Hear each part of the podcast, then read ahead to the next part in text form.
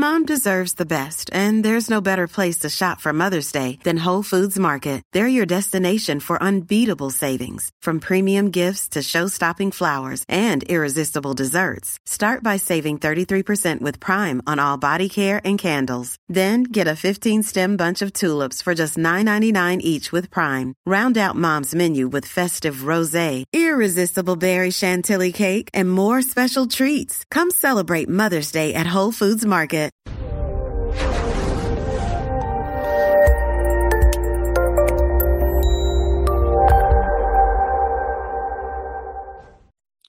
This episode was pre-recorded as part of a live continuing education webinar. On-demand CEUs are still available for this presentation through AllCEUs. Register at allceus.com slash counselor toolbox. I'd like to welcome everybody to Improving Cultural Competence, SAMHSA Tip 59, and this is part three of three parts. Um, this one is going to be a little bit interesting because we're going to be talking about the recovery versus the um, men, um, mental illness culture and the addiction culture. But one of the things that I find kind of conceptually challenging is up to now we've been talking about how to avoid in culture uh, avoid acculturation and we've been trying to um, talk about how to be more culturally sensitive when we talk about um, the cultures that we're going to talk about today, we are actually talking about trying to get people to change their culture. Now, theoretically, if they're coming to treatment, they've identified that, yes, I'm looking for a change. Um, but it is kind of an interesting shift in paradigm since we know that changing culture it adds a lot of extra stress. So you know we're just going to kind of look at it and take it as it comes. We're going to review elements that constitute a culture. Going to go through some of that stuff real quickly just to hit the highlights for the people who weren't here for the first two. We will define and explore and i use this term loosely the addiction culture. We will also define and explore the recovery culture for addictions as well as mental health stuff we will define and explore the culture of mental health recovery. And for that, I selected only DBT. Um, there are a lot of different cultures that we could have looked at, but in an hour, I can only just kind of give you some examples. We'll theorize about the struggles clients experience when becoming acculturated into the recovery culture, whether it's mental health or substance abuse, and hypothesize interventions and methods which can help clients embrace the recovery culture. Remembering from behavior modification 101 people do living things do what is most beneficial. So we need to look at what are the benefits to this culture that they are in right now to the behaviors that they are engaging in and how can we help them meet those needs if they want to and we're assuming they do because they're in treatment if they want to embrace a recovery culture. Um, we want to look at what types of things need to be there what types of needs were they getting met over here that we need to make sure get met in the new culture so again culture can be seen as a frame through which one looks at the world a repertoire of beliefs and practices that can be used as needed a narrative or story explaining who people are and why they do what they do a set of instructions defining different aspects of values and traditions, and a series of boundaries that use values and traditions to delineate one group of people from another. And we're going to talk about a couple different groups of people here. And we're using this term culture in this presentation pretty loosely, but I do want you to theorize or at least kind of open your mind to the fact that there are certain um, groups of people that we may work with that do have their own sort of culture, and we need to understand that uh, in order to be able to help them the best. So let's look at continuum of cultural competence in terms of recovery. Um, at stage one, culturally destructive, the clinician and the organization, we negate the relevance of culture in the delivery of behavioral health. So we're saying we don't care what you want, we don't care what you think is going to work for you. This is what the guidelines say. Um, and we run into that a lot in in um, recovery when we talk about abstinence versus harm reduction two very different camps most programs are centered around abstinence So, if the person comes from a culture, especially when we're talking about opiate based drug use, you know, harm reduction may be a culturally accepted intervention. So we don't necessarily want to look at that. When we look at some other addictive behaviors, if you will, um, sex addiction and um, eating disorders, for example, those things aren't necessarily things you can abstain from. So, and, you know, we want to look at how does that fit with that person's view of how, what recovery looks like Okay, so that's addiction. But then what about mental health? Well, in mental health treatment, an organizational an organization be, can be culturally destructive if they determine what happiness is. You are going to work towards these goals. Recovery, lack of depression, lack of anxiety, um, happiness looks like this. This is the picture that everybody wants. Well, that's not necessarily true. So, we want to understand from the client's perspective, from their culture, um, what does happiness look like to them?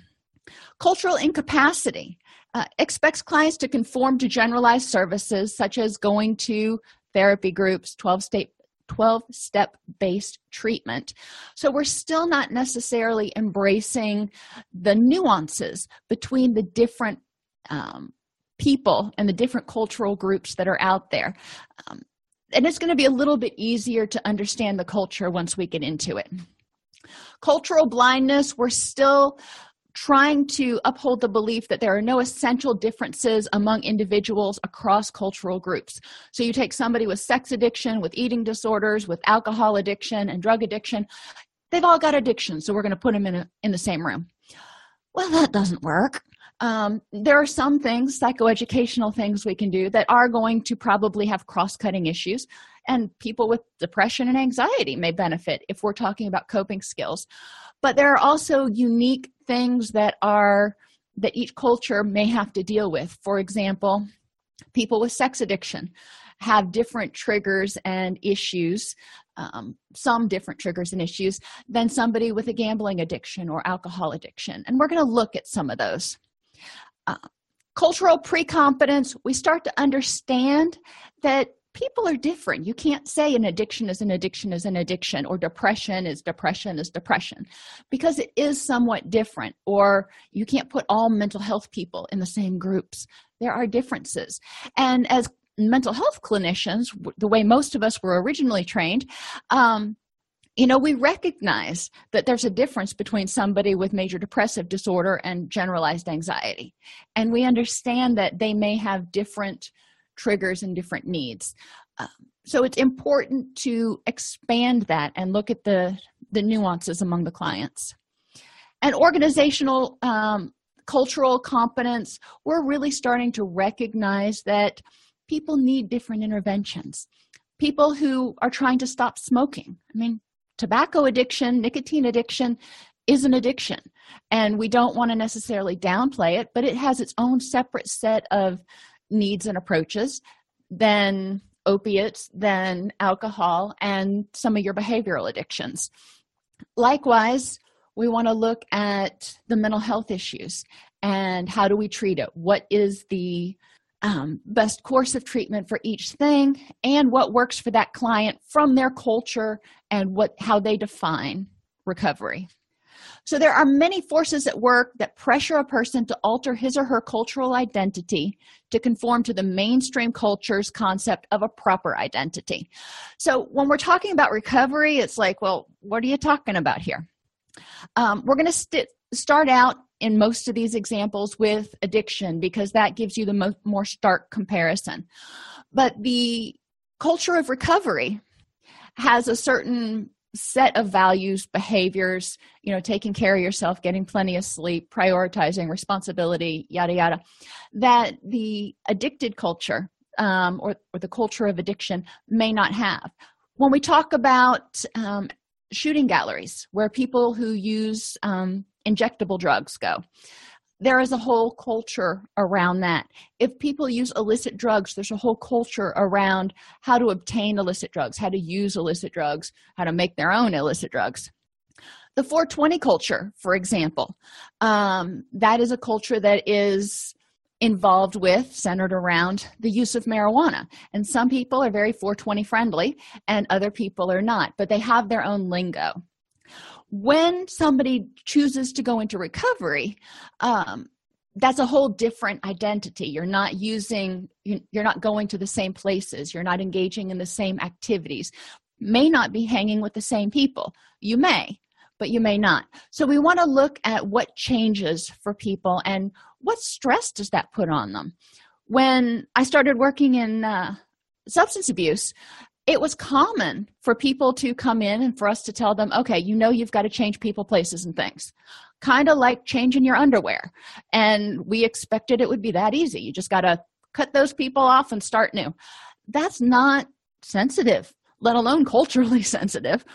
So understanding what in this current culture what in this addicted culture um, or you know depressive culture or whatever you want to however the person identifies what is important to him or her in that culture? Because those are the things that are going to be hardest to give up.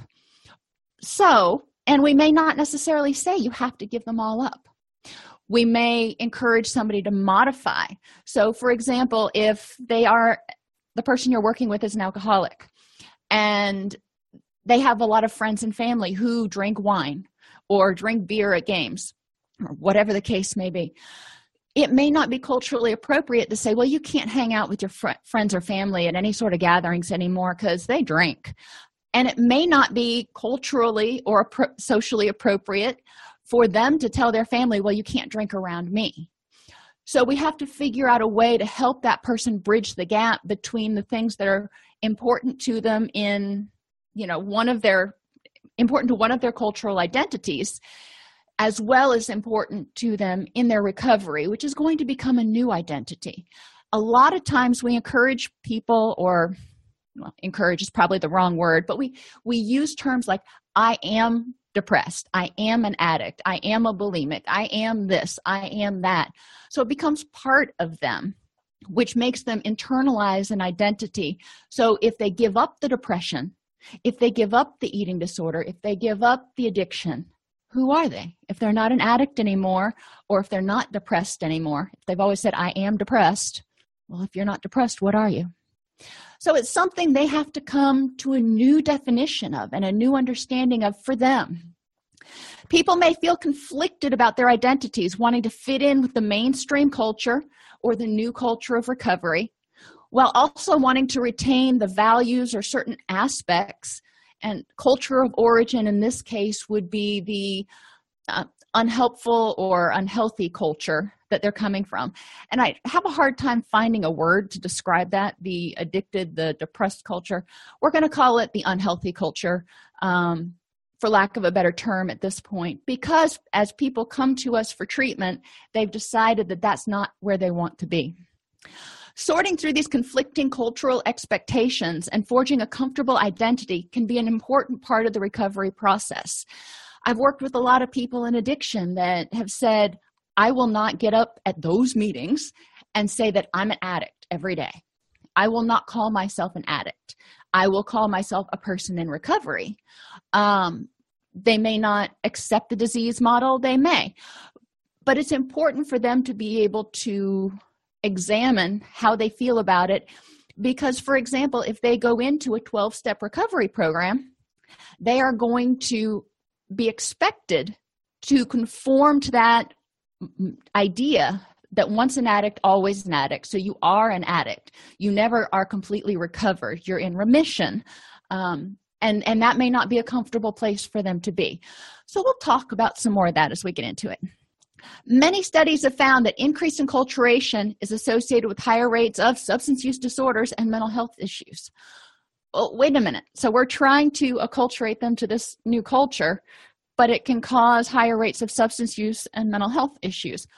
Partly when we're looking at that research we're looking at people who are struggling to define that identity and it can become extremely stressful for them so, culturally responsive practice. Culturally responsive practice reminds us that a client's worldview shapes his or her perspectives, beliefs, behaviors, beliefs about illness and health, help seeking behaviors, counseling expectations, and communication.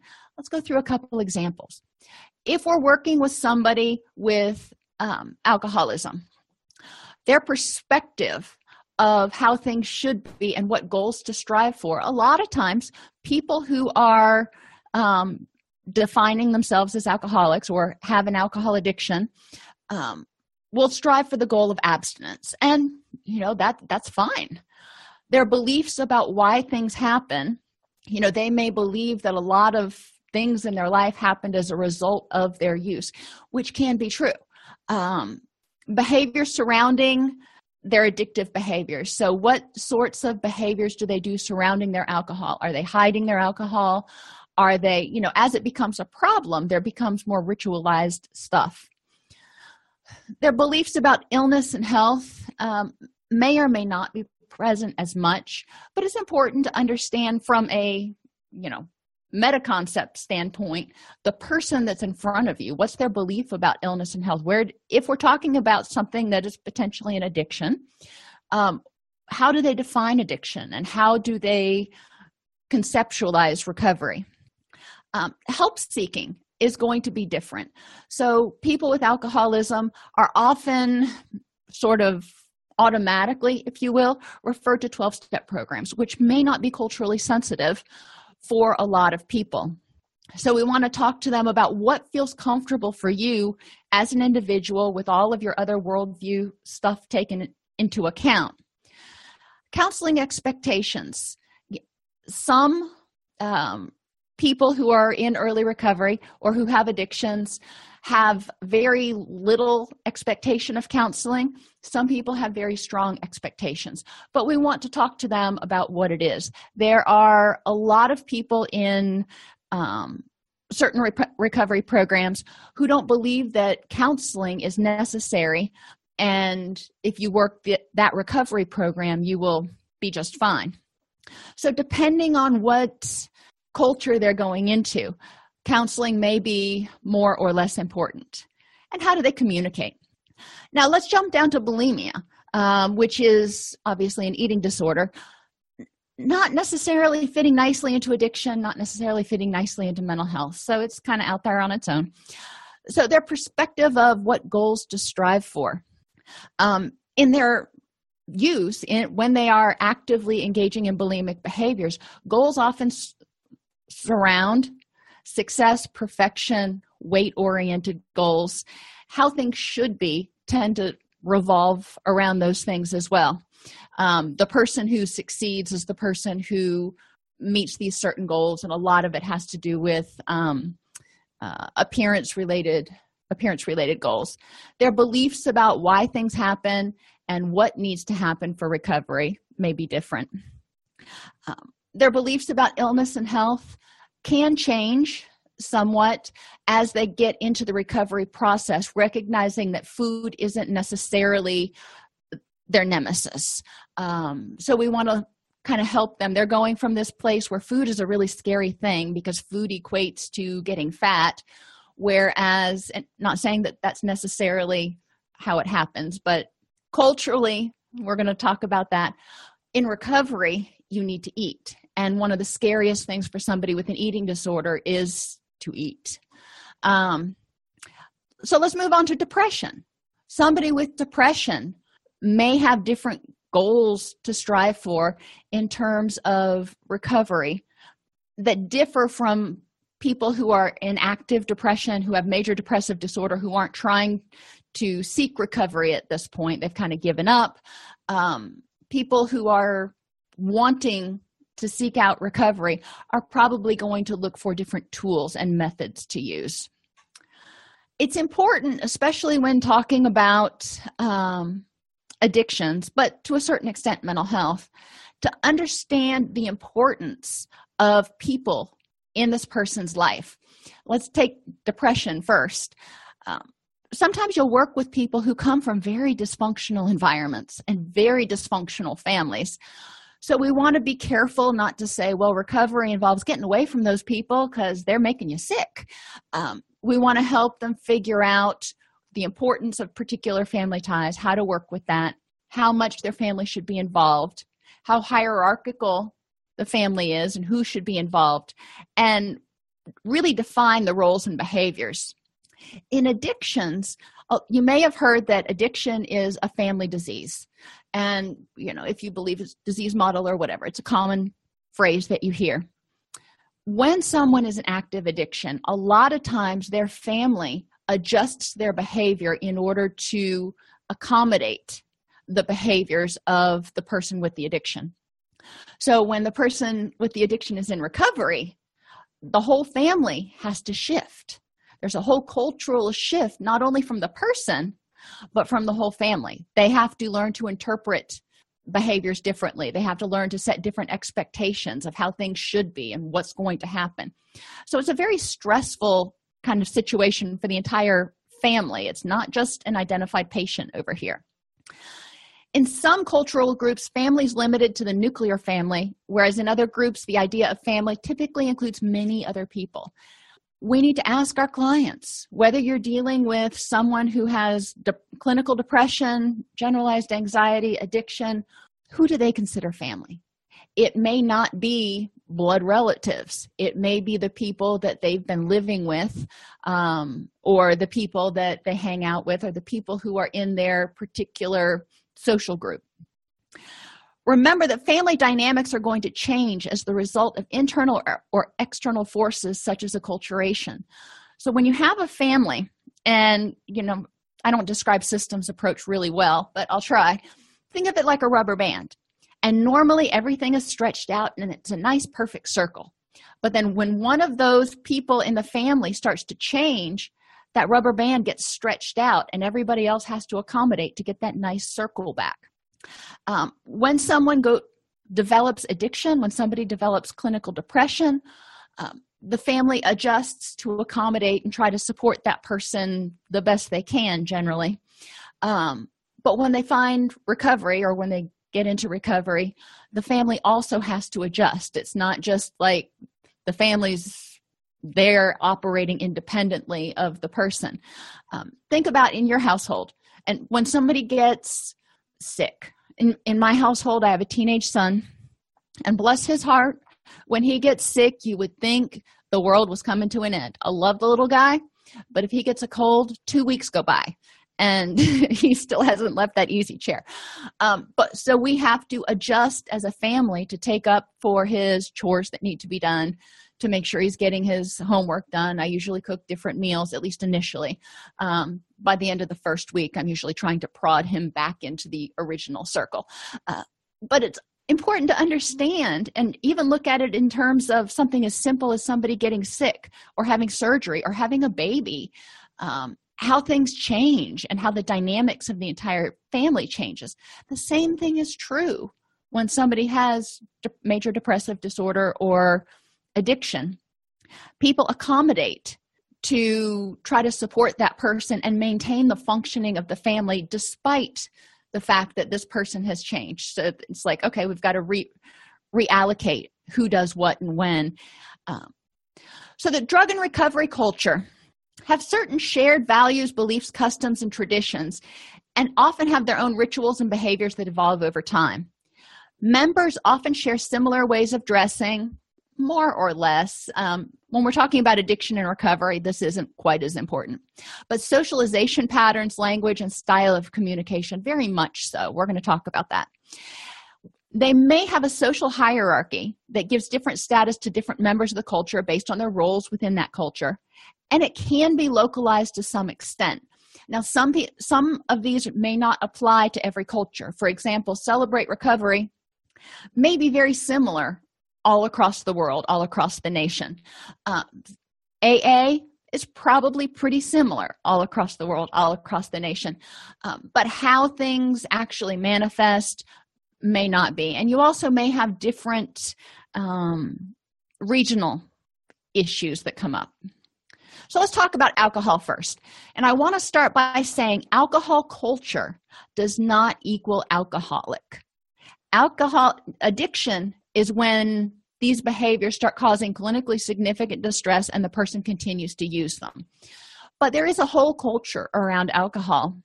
Um, when you use it what you do um, shared values beliefs customs and traditions. There are a lot of people who it's kind of an automatic. You sit down to dinner you have a glass of wine you get together after work you have a drink. You go to a sporting event or sit around and watch a sporting event you drink beer. These are common sort of societal expectations if you will that kind of revolve around alcohol. So a person if a person's starting to um, decide that they have a problem with alcohol and they don't want to drink alcohol anymore well how does that work because they certainly want to still still be able to watch football games and they want to be able to have dinner with friends and go out after work. So how does this change? And how can they stay safe? How can they embrace this recovery lifestyle um, while not rejecting the parts of that culture that are important to them, namely the people and the activities. If problems arise, a lot of times you'll hear something such as, I'm an alcoholic, not an addict, or at least I'm an al- alcoholic and not one of those addicts. So there's definite um, differentiation from people who use illicit drugs, unless they're polysubstance abusers, but that's a whole different ballgame. There's a bar culture. Um, I don't know how old some of you are, but if you remember back to a show that was popular in the 80s called Cheers, when you went into this bar, everybody knew your name. I mean, it was just the same group of people that came in and they hung out and they kind of shared each other's lives and ups and downs and stuff. Typically, people will have the same places that they go and drink partly because it's like on their way home from work or the most common place or the best place in their um in their neighborhood where people like them hang out so there's a certain culture um, of, around the bar whether you know and it depends on the bar exactly what that culture is. Alcohol in some societies and some cultures can be used used as a reward stress reduction or just an appropriate part of social interactions. When you go to a party you bring the host a bottle of wine or when you go this to this place you expect that there's going to be alcohol available so understanding that there is an alcohol culture the recovery culture can still have fun it doesn't mean that they have to divorce themselves completely from the alcohol culture, but they have to know and understand how to make that meld. There may not be similar ways of dressing in the alcohol culture. Um, often there's not a social hierarchy. There can be different localized differences between alcohol usage and how you use it. Um, I'm a big fan of the Beverly Hillbillies, and I, I kind of laugh because Granny uses her moonshine for everything. You know, it's good for seasoning, it's good for curing headaches, it's good for curing the flu, it can help insomnia. Um, but there are different um, expectations surrounding, you know, certain alcohol alcohol related activities Gambling is another thing that we may see in our practice. I mean, a lot of people out there gamble, and it may not be a problem for some people. It, they may not be a gambling addict, but most gamblers, whether it's a problem or not, have superstitious ritu- rituals and may use faulty reasoning when placing bets and um, and gambling. They definitely have their own language, talking about betting and odds and spreads and this and that goes way over my head. You know, I'm a slot machine girl. If I'm going to gamble at all, it's probably going to be on the nickel slots. Um, so I understand that, but I don't understand how to play blackjack or poker or any of those things that they have their own whole language around. And it can be, and when we talk about localized, you know, online gambling is going to have different language and concepts than maybe betting on the ponies or the dogs or going to casinos or sports bars or even doing something as simple as playing the lottery. And some of you may be going well the lottery how can that be a problem?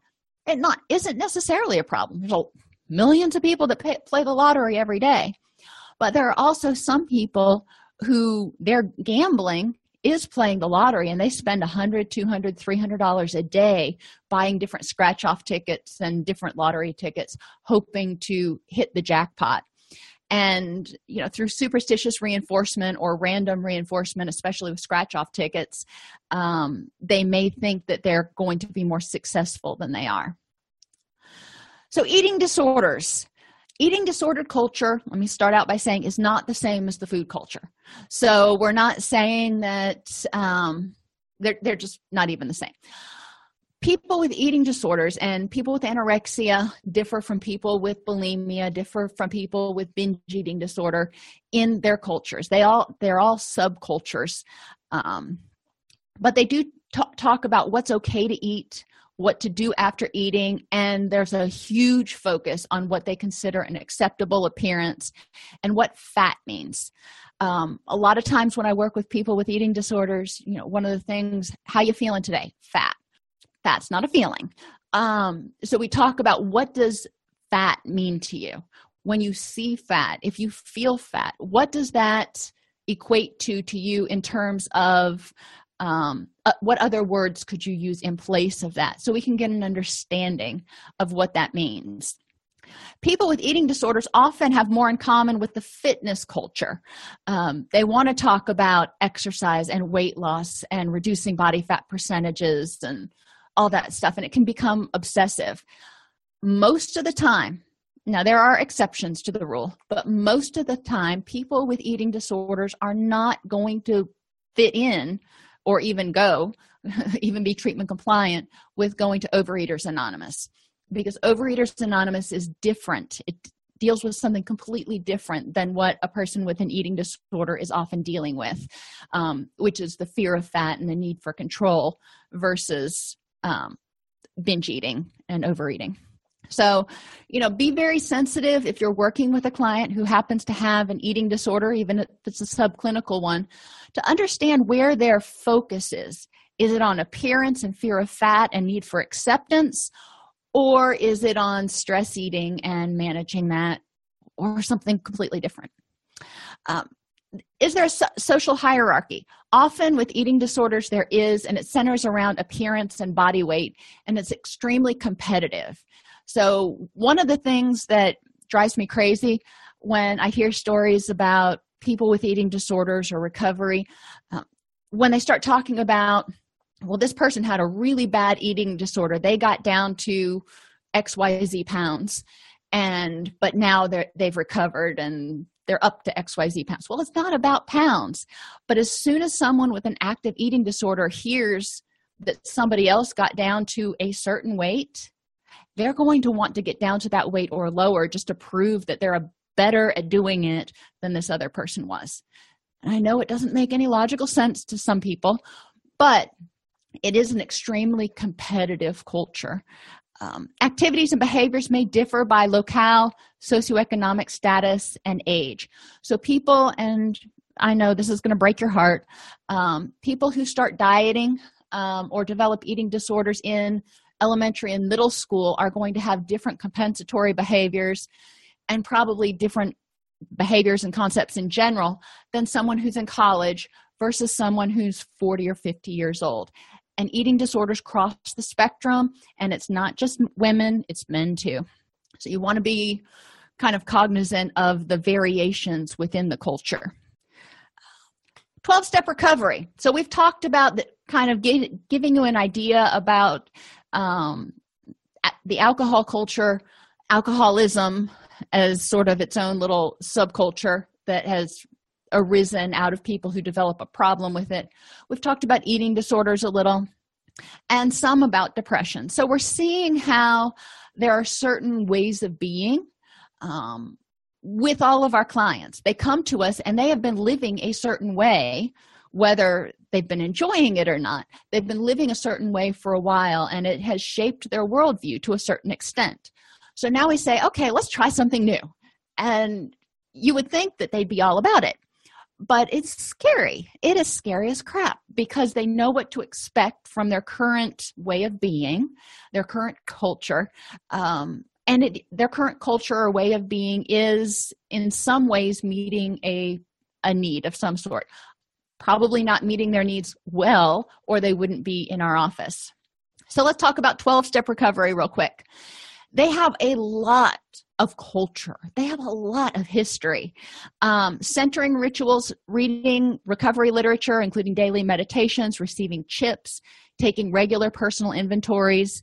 These are all things that are really important in the 12 step culture and set you up to be able to have a conversation with somebody about you know well how many 30 day chips do you have? Or you know do you have your one year medallion yet? Yada yada.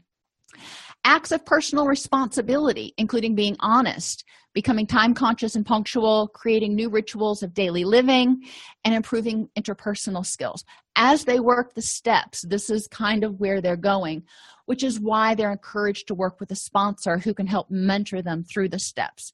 Remembering in 12 steps that the um, sponsor and the membership is completely lay membership. There's nobody that's trained in there. So you know just kind of bearing that in mind.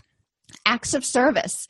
They carry the message of their spiritual awakening or their recovery to others by encouraging encouraging them to practice 12 steps. Um, the acts of service usually recognize that people in recovery have something of value to offer people who are still struggling with addictions and they want you they say you know walk in my footsteps. So what you know in 12 step recovery if somebody's willing to embrace the culture there are a lot of things that it can offer in terms of recovery taking care of oneself being responsible um, being honest uh, letting go and letting god as they say. A lot of that is there. So it can work really well for some people attending meetings telling their story speaking regularly by phone and using slogans like keep it simple pass it on it works if you work it. Those are all things that make people who are friends of bill um, feel very at home and feel very comfortable and feel very supported. Now there is a social hierarchy in 12 step recovery that includes sponsors meeting chairs and old timers who are thought to have um, more wisdom about recovery than people who have less than a year. It's hard to find meetings in a lot of places especially lately it seems that have a lot of old timers in them. So that's something to encourage people to look for. If they're going to embrace 12 step recovery is a meeting that fits for them. And there are a lot of different 12 step meetings based that embrace different cultures. Um, there are some that are geared around 12 um, college age students. There are some that we'll see in a little while that are geared around uh, law enforcement that are geared around uh, in here in nashville there's one that is centered around musicians and it's you know one of those really super secret groups because you know the high profile musicians don't want to necessarily be outed. Um, it's important to understand that there are subcultures within the 12 steps so like i said there are certain types of groups that cater to certain cultures um, within the 12 steps but there are also sects if you will within the 12 steps. Some groups believe that you can't use any mind altering substances all, at all including medication. You know, they're just not they don't want to hear about it. In some groups there's no alcohol obviously because it's aa um, but recreational drugs are okay so you know some of them are smoking marijuana or, or smoking nicotine. Now in na the tables turned and i've seen groups that say you can't use any illicit drugs but alcohol's fine. That's that's legal.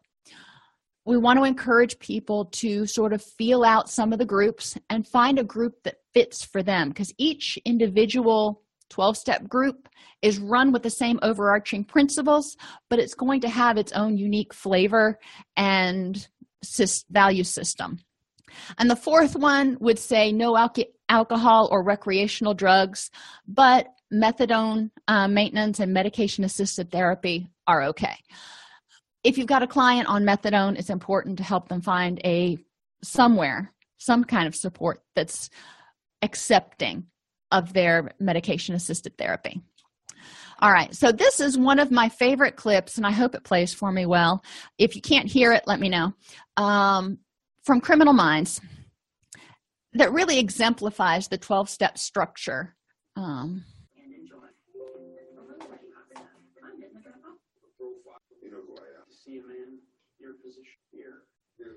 this is not something you have to. Okay, really good. Here, here, take this. That's my one year medallion. Seriously. For the past thirteen years. Because I know if I forget that, my gun, everything. Hold on. I only have to your most pride. You're just giving it to me. A couple of months when you get your, you give it back. I really don't understand. You will. so that is a um, kind of an introduction if you will to 12 step culture he said he um oops sorry about that let's see where to go Let's close all those um there we go. He got his one year medallion but it took him six years to get it in which basically means he kept getting somewhere up to almost a year but then he'd relapse. So it took him a long time.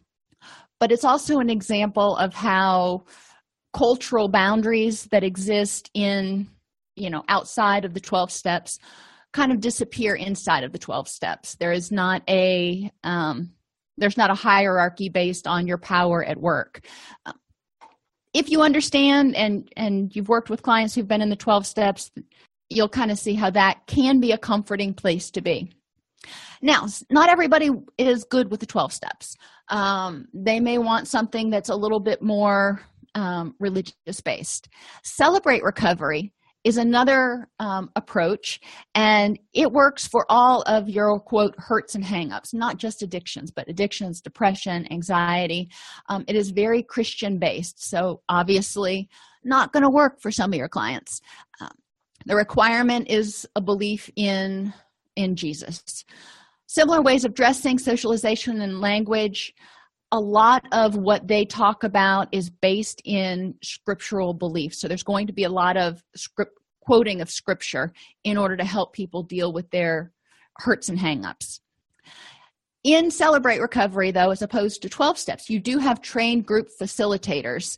Um, like the 12 steps they both have their own concept of a higher power. And then moving on to DBT. So, just to pull in a mental health culture, if you will. And a lot of times you don't think of mental health recovery as having its own culture. Um, but there is a greater emphasis as opposed to mainstream culture, which may not emphasize health related behaviors and um, mindfulness and a lot of those sorts of things. The recovery culture does. It's we've realized that you know the way we were doing it wasn't working so we're going to try focusing on the things that we need to do to maintain reco- recovery and happiness as we define it dbt is unique which is why i chose it because it has its own sort of language if you talk to somebody about emotional dysregulation dialectics um, or distress tolerance they may look at you and be interested but it doesn't have a whole lot of meaning until it's explained. People who've gone through a DBT training program understand what each of those mean. They understand what vulnerabilities are. So, you know, if I have a client come in and I ask them, you know, what have been your three biggest vulnerabilities over the past week? We don't have to go through this long explanation about what I'm talking about.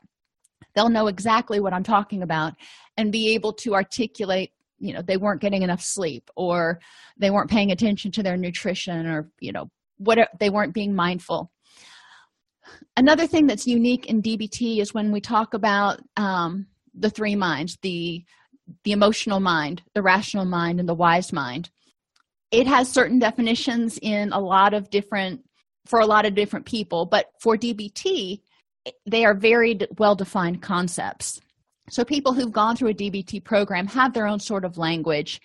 Um, now localized it can be. If you've gone through a dbt program uh, your methods for improving the moment um, and accepting or accepts uh, referring to ways to radically accept something that's going on without having to act on it may be different in new york city than it is in hawaii or than it is in rural nashville so there may be different techniques that people use, but the language is the same. So you can talk about it from that perspective.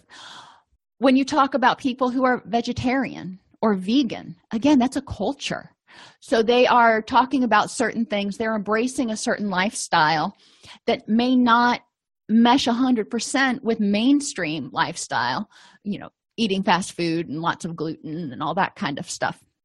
So, we're not necessarily talking about something super big here, but we're talking about an aspect of a person's life that is extremely meaningful to them that may not me- mesh 100% with mainstream culture. And they've got to figure out how to weave that together to find some balance and feel and, and reduce any sort of um, internal conflict. When people with addictions or eating disorders are marginalized, they tend not to seek access to mainstream institutions. So if they go to treatment and they want help, and the first thing they're told is you've got to start going to 12 step meetings, but that's not a good fit for them, they may not go back. Or if they are told, you know, when people go in for eating disorder treatment, some well meaning clinicians may start out with telling them, well, let's talk about what you can how many calories you have to eat each day and how much weight you've got to put on.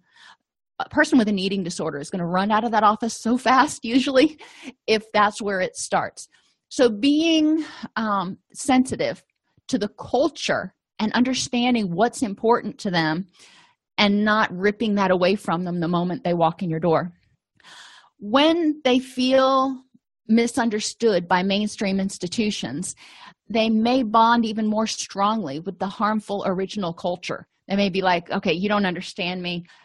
They get me over here. I'm just going to stay here and try to figure out my own sort of way. A marginalized person's behavior is seen as abnormal, even if he or she attempts to act differently, thus further reducing the chances of any attempt to change behavior. For someone with um, alcoholism, if they're trying to drink socially, they're often going to be judged not only by the people who don't have addictions, going, well, John's at it again, but also by the people who may be in full recovery and not embracing harm reduction. John's at it again. So this person feels like they're in a lose lose sort of situation. So we want to understand that as they're trying to segue culture, there may be a sense in them that they're being kind of judged by both of them. They're leaving one culture and they're not accepted yet by the other one. The original or harmful culture, whatever you want to call it, enables its members to view their issues um, as normal or even as status symbols. Now, with depression, that's not such the case. With alcoholism, you know, people will brag about how much they can drink before they pass out or how many blackouts they've survived. Um, so there can be some status and competition in it and it may be seen as a badge if you will that provides them acceptance people may celebrate their their original or harmful culture related identity with other members of the culture. So celebrating um you know seeing how much they can drink and whoever drinks the most and stays standing is the winner or whatever. There is a social stigma that also aids in the formation of oppositional values and beliefs that can promote unity among members of the original or harmful um, harmful culture if you will. So if they feel like the world is judging them because they drink alcohol or they smoke marijuana or they use opiates or you know they're they're bulimic so they binge and purge then it may encourage them to further reject mainstream society and bond with their culture of origin. One of the things that was highlighted in the text was the illicit drug culture. So i'm going to go through that real quick. Now this obviously we're talking about your, your street drugs antisocial viewpoint. Members of this culture share a viewpoint that sees all people as basically dishonest and egocentric. Rejection of middle class values, denigrating values such as the need for hard work, security, and honesty. Um, and I would encourage you to look at it in terms of somebody who's been in this addicted culture for a long time um, and ask what are they getting out of this out of this viewpoint? How is this how does this viewpoint make sense to them? Um, because there's going to be if they want to move into recovery we're going to have to kind of switch on some of this stuff and help them not distrust everybody and help them see the need and benefit of hard work security and honesty. But up until this point a lot of times it has probably seemed for a lot of them um, like the world is kind of bent against them excitement and hedonism. Members value immediate gratification and the intense pursuit of pleasure over more stable and lasting values. Well if they're using illicit drugs their neurochemicals are all out of whack. So maybe the only time they feel any sort of happiness is through this. Hypothesizing here. Importance of outward appearances. They strongly believe in conspicuous consumption and the importance of owning things that give an image of prosperity to sort of thumb their nose at mainstream society and say you know i can do all this over here and have all this so why should i want to be one of you? The valence of street addict subcultures value the continued participation of others in the culture even to the point of expecting individuals who have stopped using to continue to participate. I encourage my clients when they're in recovery to block phone numbers of their dealers um, because their dealers will encourage them to get back into the lifestyle. And emotional detachment. People involved in this drug culture value emotional aloofness and see emotional involvement with others as weakness. So, again, as a clinician, I go, well, where would that come from? How would that be beneficial to this person because they're choosing this? How hurt what happened that caused them so much hurt that they don't even want to connect with anyone else that's how i approach it. But um it helps me kind of try to understand this person's view and understand how dark it may be in their head. Recovery has its own culture characterized by honesty mindfulness and a variety of different tools unique to each recovery method. 12 step celebrate recovery dbt to name three of many. There are many struggles clients experience when becoming acculturated to the recovery culture, especially if they have to change people, places, and things. Like I said, when I have somebody in in treatment and I tell them, you know what, I think you need to block your dealer. I mean, ideally, I'd love for you to just change your phone number altogether, but you know, we'll take small steps. Um, you know, that could be really hard if that dealer was maybe one of their boyfriends or girlfriends or was somebody who seemed to be there for them when their entire other family had abandoned them. I mean there's a lot of significance to people from the unhelpful or unhealthy culture. So we want to be sensitive to that before we tell them well you need to just leave them in the dust because that's probably not going to happen right away. People may feel conflicted about their identities, wanting to fit in with this new mainstream recovery culture, while also wanting to retain some of the values or safety nets or important points of their culture of origin. Likewise, they may want to fit in with the recovery culture without losing the rituals, friends, and security of the culture of addiction. The original culture enables its members to view their addiction or mental health issues as normal or even status symbols. Um, with people who have eating disorders, they may group together and they may believe that what they're doing, they can minimize how harmful it can be and see it more as normative um, than others. Same thing with alcohol. You know, they can um, minimize, justify, rationalize, and deny better than anybody. Um, Intervention and methods which can help clients embrace the recovery culture are those in which the recovery culture meets the same needs as the original or harmful culture. So, acceptance, um, a sense of positive self worth, a sense of achievement, um, all those things that most of us want. We need to look and say, what was this? What is hanging out in this culture, or what does this culture provide to you that we need to make sure you're getting met so you don't want to go back to that um, and a lot of times I, I would say 99% of the time it is about way more than just the drugs. Um, a lot of people think that the people who they used to use with are their friends or the people they used to you know if they were depressed and they would go to the bar and they would have a few drinks the people that would commiserate with them were their friends. Um, and it could be true. You know I, who am i to say? It depends on every situation's different but it's also important to help them recognize what was it you were getting out of that and how can we do that in a more healthy way now. If you enjoy this podcast please like and subscribe either in your podcast player or on youtube.